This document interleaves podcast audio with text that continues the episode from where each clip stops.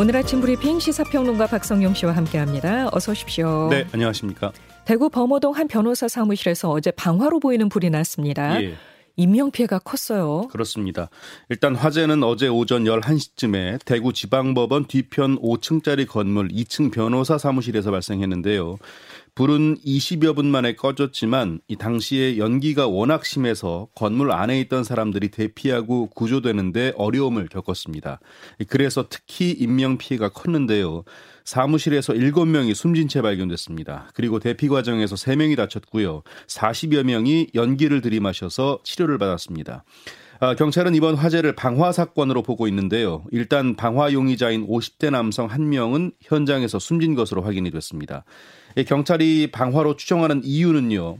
용의자의 주거지 이 CCTV를 확인한 결과 용의자가 어떤 물건을 들고 나오는 게 확인됐다는 겁니다. 다만 정확히 어떤 물건인지는 확인되지 않았습니다. 경찰은 숨진 용의자 A 씨가 민사 소송에서 진 것에 앙심을 품고 상대편 변호사 사무실을 찾아가 불을 지른 것으로 보고 있습니다. A 씨는요, 이 주상복합 아파트 신축 사업에 투자를 했는데 이 사업이 무산되자 시행사와 대표를 상대로 투자금 반환 소송을 냈다고 합니다. 하지만 일부 패소하면서 투자금 전부를 돌려받지 못하자 불을 지른 것으로 경찰은 추정하고 있습니다. 이 불이 난 시각 해당 소송을 담당했던 변호사는요 다른 재판으로 출장 중이었고요. 이 사무실을 함께 썼던 다른 변호사와 직원 등 6명이 변을 당했습니다. 네. 코로나 관련 내용 살펴보겠습니다. 정부가 백신 사각지대를 해소하기 위해서 예방용 항체 치료제인 이부실드를 도입하기로 했죠. 네, 그렇습니다. 코로나 항체를 직접 주입해서 면역 효과를 내는 이부실드를 이 10월까지 2만 회분을 도입하기로 했습니다. 그동안 혈액암과 장기 이식 환자들은 이 코로나 백신을 맞아도 예방 효과를 기대하기가 어려웠는데요. 면역 억제 치료를 받아서 이 면역 반응을 통한 항체 형성이 활발하게 일어나지 않기 때문입니다. 이런 백신의 사각지대를 해소하기 위해서 항체 치료제 이부실드를 국내 들어오기로 한 건데요. 다음 달에 5천 회분, 10월에 1만 5천 회분 이렇게 총 2만 회분 도입을 결정하고 제조사와 협의를 진행하고 있습니다. 관련해서 미국 식품의약국은 이 이부실드가 감염의 93%, 중증과 사망 위험은 50% 낮추고 이 효과 지속 기간은 6개월로 분석을 했습니다. 이런 가운데 오늘 발표될 신규 확진자 수는 만 명 안팎이 될 것으로 예상됩니다. 요 며칠 만 명대가 유지되고 있네요. 그렇습니다. 예, 확진자 격리 지침이 다음 주에 발표될 예정인데요. 사회적 예. 합의가 필요하다는 방역 당국의 입장이 나왔죠. 네. 백경란 신임 질병관리청장이 첫 기자간담회를 가졌는데요. 이 자리에서 확진자의 격리 의무 해제 원칙으로 사회적 합의를 꼽았습니다. 이 격리 의무를 없애면 유행 규모가 커져서 환자 증가에 따른 질병 부담이나 피해가 잇따를 수밖에 없다고 했고요. 이런 부분을 우리 사회가 얼마나 감당해낼지 합의가 필요하다고 설명했습니다. 특히 이 과정에서 피해를 줄이기 위해 고위험군이 제때 치료를 받을 수 있는 의료 체계 정비가 중요하다고 했는데요. 그러면서 격리 의무가 해제되면 아파도 쉬지 못하게 될 수도 있는 만큼 아프면 쉴 수 있는 성숙한 문화와 제도적 뒷받침이 마련돼야 한다고 촉구했습니다. 정부는 격리 의무 해제에 따른 유행의 위험도와 사회 경제적 여파 등을 종합적으로 검토하고 있는데요. 다음 주에 최종 결정을 내릴 방침입니다. 네. 화물연대 파업이 오늘로 나흘째로 접어들었습니다. 아, 전국 곳곳에서 이 물류 차질에 따른 영향이 가시화되는 분위기예요. 네, 그렇습니다. 우선 건설 현장에서 시멘트 출하가 중단되면서 레미콘의 수급 중단도 현실화되고 있습니다. 아, 당장 삼표 산업의 17개 레미콘 공장이 어제 이 시멘트 수급 중단으로 가동을 멈췄고요. 유진 기업과 아주 산업 같은 이 대표적인 레미콘 기업도 절반 이상의 공장에서 가동이 중단됐습니다. 상황이 이렇게 되자 현장에서도 비상이 걸렸는데요. 레미콘 공급에 차질이 빚어지면서 이 골조 공사를 진행 중인 일부 현장은 공사 차질이 불가피한 상황입니다. 물론 피해는 건설 현장뿐만이 아닙니다. 이 주요 항만에서도 차질이 빚어지고 있는데요. 특히 우리나라 최대 무역항이죠. 부산항의 경우 하루 컨테이너 반출입량이 평소에 4분의 1로 줄었다고 합니다. 예, 그리고 카 캐리어를 동원하지 못해서 차량 운송에 어려움을 겪는 완성차 업체의 경우는요. 보육책으로 이 사무직 직원들이 번호판 없는 차량을 직접 운송하고 있는 상황입니다. 자, 이런 가운데 화물연대와 정부의 강대강 대치는 계속 이어지고 있는데요. 안전 운임제 일몰제 폐지를 요구하는 화물연대는 이 정부의 확답을 받기 전까지 파업을 유지한다는 방침입니다. 정부도 그렇고 국회도 그렇고 지금 뾰족한 해법을 내놓지 못하고 있다는 게 더욱더 네.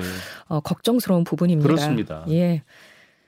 1980년대 전두환 정권 시절에 불량배를 소탕하겠다며 만든 삼청교육대. 예. 그 자체가 위법이라는 국가기관의 판단이 처음 나왔네요. 네, 그렇습니다. 예, 정부는 그동안 삼청교육 자체가 국가의 인권 침해였다는 걸 제대로 인정한 적이 없습니다. 예, 지난 2018년 말에 대법원이 삼청교육의 법적 근거인 계엄포고 13호를 위법으로 판단하긴 했지만요. 이게 사법부의 결정이라서 가해자인 국가의 공식 인정과는 거리가 있었습니다. 하지만 이번에 국가기관인 이기 진실화해를 위한 과거사 정리위원회가 1980년대 발생한 삼청교육 사건을 위법한 공권력의 행사로 발생한 대규모 인권 침해 사건이라면서 공식적으로 정의했는데요. 이 전두환 정권이 만든 삼청 교육대 그 자체로 위법이었다는 걸 국가기관이 처음으로 밝힌 겁니다. 이번 결정은 향후에 상당한 파장이 예상되는데요. 진실화해위원회 권고에 따라서 이 삼청교육 입소자 모두가 법적 피해자로 인정이 되면 4만여 명의 입소자들과 가족들의 국가 상대 손해배상 소송이 잇따를 것으로 보입니다. 네. 정부가 새 정부의 이 경제정책 청사진을 다음 주에 공개한다고 합니다. 네, 오늘 16일에 새 정부의 경제정책 방향을 발표합니다. 어, 경제 정책의 패러다임을 민간 중심으로 전환하고요. 공공, 노동, 교육, 금융, 서비스 같은 5대 부문에 대한 개혁 방안을 담을 예정입니다. 예, 정부는 현 경제 상황을 구조적, 복합적 위기로 규정하고 있는데요. 예, 그동안 정부의 과도한 규제와 시장 개입, 경제, 사회, 체질 개선 지연 등으로 민간의 활력과 성장 잠재력이 크게 저하되었다고 판단하고 있습니다. 그런 만큼 관련된 규제와 세제 정책 전환 방안이 담길 것으로 예상이 됩니다. 네, 오늘 16일이라고 하셨어요. 나오는 대로 저희가 또 여러분께 알려드리도록 하겠습니다. 그렇습니다. 아, 그리고 작년 11월 말에 서울에서 자율주행 자동차 시험 운행했던 거 기억하고 계시는 분들 아마 계실 거예요. 예, 맞습니다. 자, 이제 자율주행차의 시대가 열리는 겁니까? 이르면 8월부터 강남 일대에서 자율주행 택시를 이용할 수 있게 된다고 하죠? 네. 어, 서울시가 어제 이 자율주행 택시 이른바 로보라이드 시승 행사를 열었는데요. 이 서비스는요, 이 정해진 노선을 운행하는 셔틀버스가 아니라 승객의 출발 지능에 따라서 스스로 최단 경로를 찾아 주행하는 서비스입니다. 해당 서비스는 강남 전역에서 이뤄지고요. 올해 테헤란로와 강남대로 등 26개 도로를 시작으로 내년에는 도산도로 등 32개 도로로 운행 지역을 확대할 예정입니다.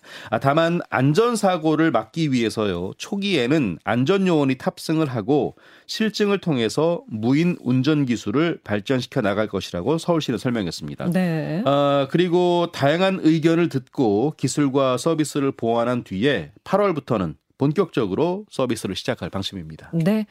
미군이 반환한 대통령 집무실 남쪽의 용산 공원 부지가 오늘부터 시범 개방됩니다. 네.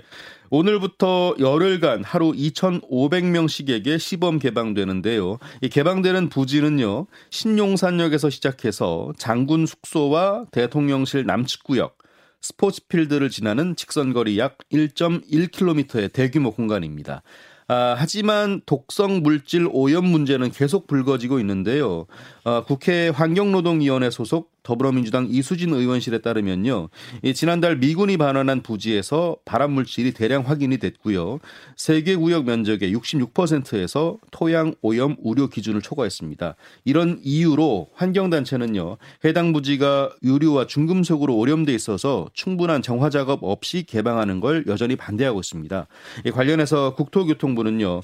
이 부지를 공개하면서 현장에 인조잔대를 깔고요. 관람객 체류 시간을 2시고 2시간 이내로 관리해서 위험을 줄인다는 방침인 것으로 알려졌습니다.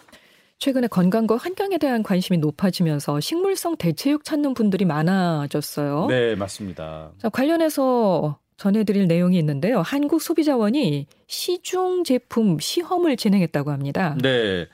한국 소비자원이 시중에 유통되고 있는 식물성 대체육 15개 제품을 조사했는데요. 그 결과 모두 콜레스테롤은 없었고요. 이 100g당 단백질 평균 함량은 1일 영양 성분 기준치의 31%로 22%인 소고기 패티보다는 높고 열량은 다소 낮았습니다. 아, 그리고 10개 제품의 포화 지방은 100g당 1에서 3g으로 4g인 쇠고기 패티에 비해 낮았는데요. 하지만 4개 제품은 이 포화 지방이 100g당 6g 이상으로 상대적으로 높아서 어, 어느 정도 개선이 필요한 것으로 나타났습니다. 네. 또 3개 제품은요. 나트륨 함량이 100g당 715mg 이상으로 다른 제품에 비해 상대적으로 높았습니다. 아, 현재 이 식물성 대체육의 식품 유형과 표시 등에 대한 국내 규정이 없다고 하는데요. 예, 그런 만큼 제품의 원료, 제조 기준 등과 표시 기준 마련이 필요해 보입니다. 네, 네. 관련해서 소비자원은요 관련 부처에 식물성 대체육 제품 관련 식품 기준 마련을 요청할 예정이라고 설명했습니다.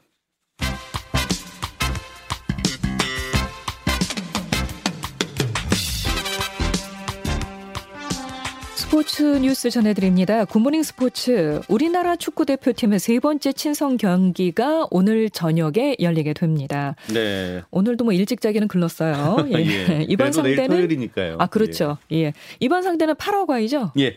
우리 축구 대표팀 카타르 월드컵 본선을 앞두고 잇따라 이 모의고사를 치르고 있는데요. 오늘 상대는 파라과이고요. 저녁 8시 수원에서 펼쳐집니다. 이번에 맞붙을 파라과이는 4연전 상대 가운데 피파 랭킹이 가장 낮은 50위인데요. 어, 특히 카타르 월드컵 남미 예선에서 8위에 그쳐서 본선에 오르지 못하는 등 이 객관적 전력에선 앞선 두 팀에게는 밀리는 것으로 평가가 됩니다. 역대 전적에서도요, 우리나라가 파라과이에 2승 3무 1패로 앞서고 있습니다.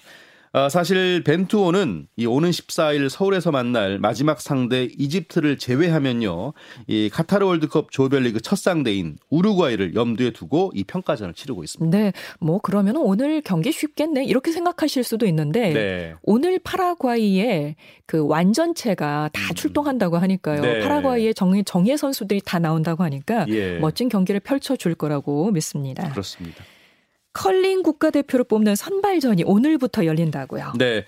오늘부터 오는 17일까지 충북 진천 선수촌에서 한국 컬링 선수권 대회가 열리는데요. 이번 대회를 통해서 내년도 세계 선수권 대회 그리고 각종 국제 대회에 출전할 국가대표가 선발이 됩니다. 지난 대회에는 모든 팀에게 출전 자격을 주었는데요. 하지만 올해는 상위권 팀에게만 출전권이 부여돼서 치열한 명승부가 펼쳐질 것으로 전망이 됩니다.